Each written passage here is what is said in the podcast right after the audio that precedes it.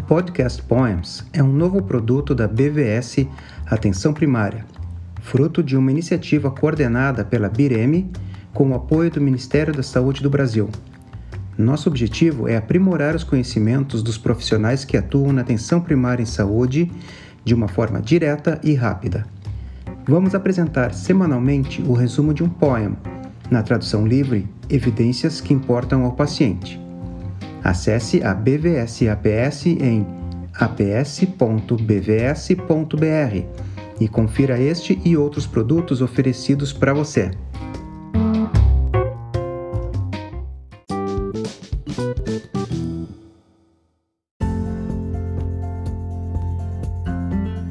Olá, eu sou Luciano Duro, médico de família e comunidade, mestre e doutor em epidemiologia.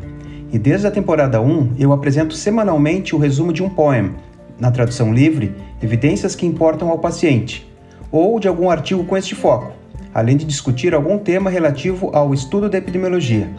Acesse a BVS APS em aps.bvs.br e confira este e outros produtos oferecidos para você.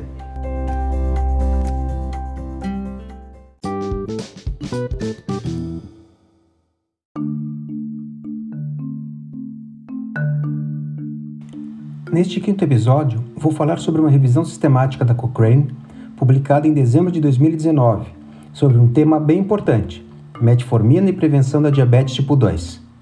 Como este desfecho pode ser considerado um desfecho intermediário, ou seja, não um desfecho do tipo relevante para a pessoa, um poema, eu vou aproveitar esse episódio para discutir sobre o quanto devemos nos atentar para os desfechos dicotômicos na prática clínica, ou seja, quando a definição de estar ou não doente passa por definir que 1 mg a mais por decilitro de sangue é determinante de doença.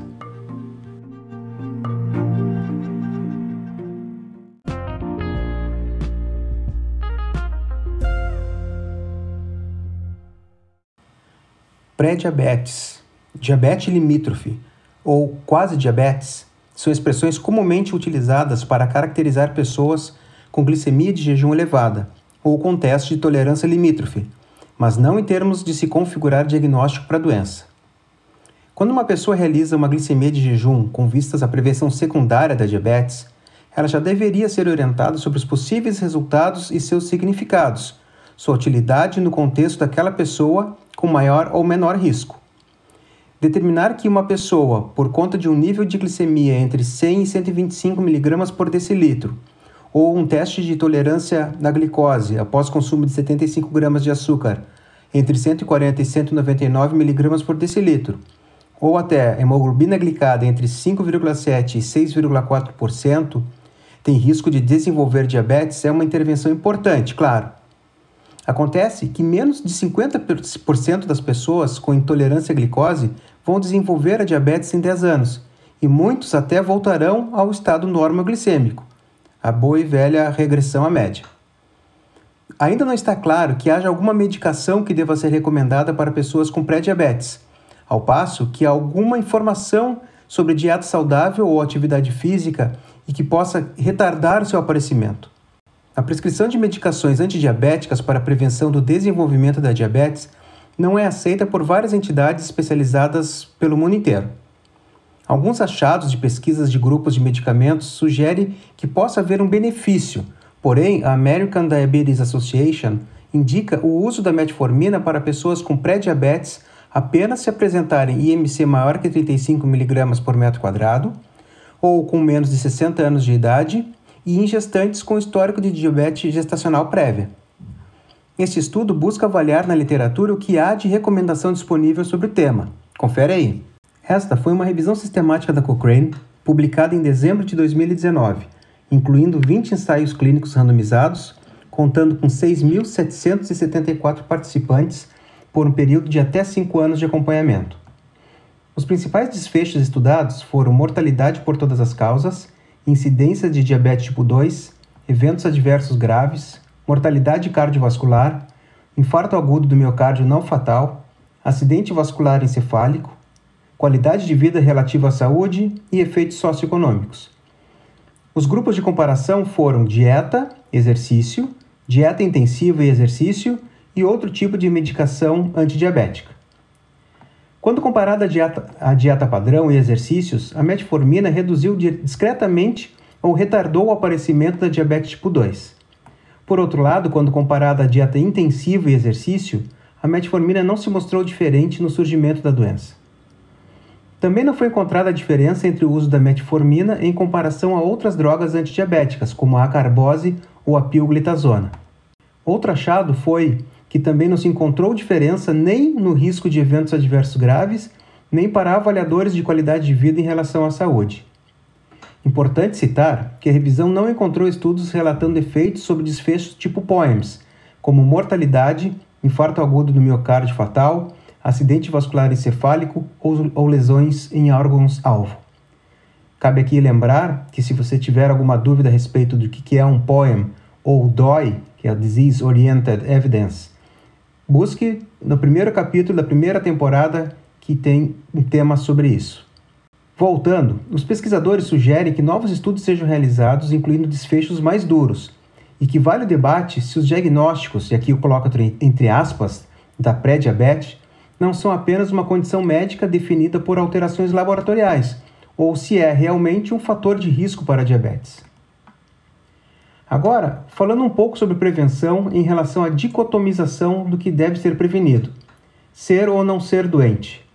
Eis a questão, dizia, diria Hamlet. Né? A prática da clínica médica durante muito tempo se sustentou na ideia de que havia apenas duas formas de se definir uma pessoa: ou ela era doente ou não.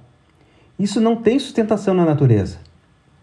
George Pickering, médico inglês na década de 50, que fortemente bateu na tecla de que não poderíamos nos contentar, nos abraçar cegamente na definição das doenças binárias, exemplificou que a hipertensão arterial sistêmica deveria ser considerada uma doença quantitativa e não qualitativa. Ou seja, deveríamos lidar com níveis pressóricos e diferentes riscos para os desfechos, não simplesmente ter ou não a pressão alta. Em 1968, ele disse: É difícil para os médicos entenderem porque é uma ruptura com o processo rotineiro de pensamento binário com o qual eles foram educados. A medicina, até o presente momento, pode contar até dois, mas não vai além disso. Olha que foi em 1968 e está sempre atual. Mas o que ele quis dizer com isso? Bom, na natureza, cada vez mais se prova que as populações não possuem doenças qualitativas do simples ser ou não ser. Cada vez mais elas nos apresentam um processo, um contínuo, não uma dicotomia.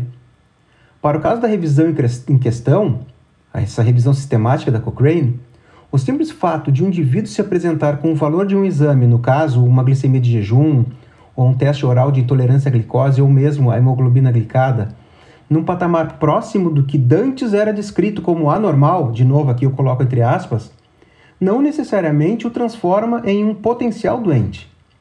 O que devemos entender é que há fragilidades em qualquer teste diagnóstico, e ele nunca vai ser 100% garantido. Tudo vai depender do contexto.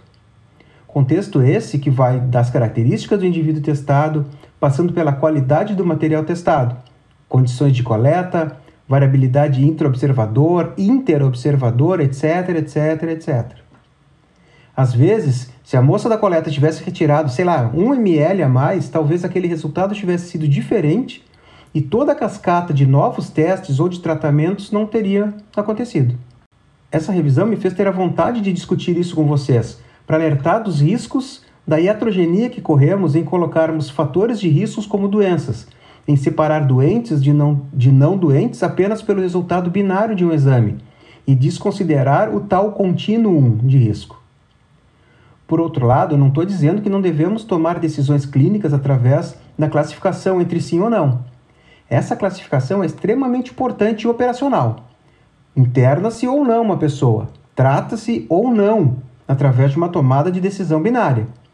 O que está em questão aqui é determinar o que estamos tratando, um caso, não uma entidade nosológica, para definir se a gente decide sim ou não, interna ou não interna, trata ou não trata. Só que seguimos devendo entender que as doenças têm suas nuances, seus gradientes, seus tons de cinza mas precisamos definir a partir de qual tom vamos tratar e por quê. Vale a pena? Eu vou evitar que essa pessoa morra? Em que grau de probabilidade eu consigo evitar isso? Então, caros ouvintes, essa é uma das muitas facetas que nossa medicina deve agir. Pensamento clínico amplo e questionador. Então, pessoal, espero que vocês tenham gostado desse episódio, dessa nova temporada do podcast Poems BVS APS. Façam seus comentários nas páginas da Bireme ou mesmo nas suas redes sociais com o hashtag podcastpoemsbvs. E até a próxima!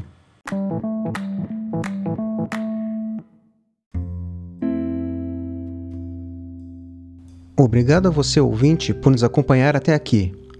Com produção, roteiro e produção técnica de Luciano Duro. Nos siga nos principais serviços de streaming para ouvir este e outros episódios do podcast Poems da BVS APS. Terminamos aqui um episódio do podcast Poems e esperamos você no próximo.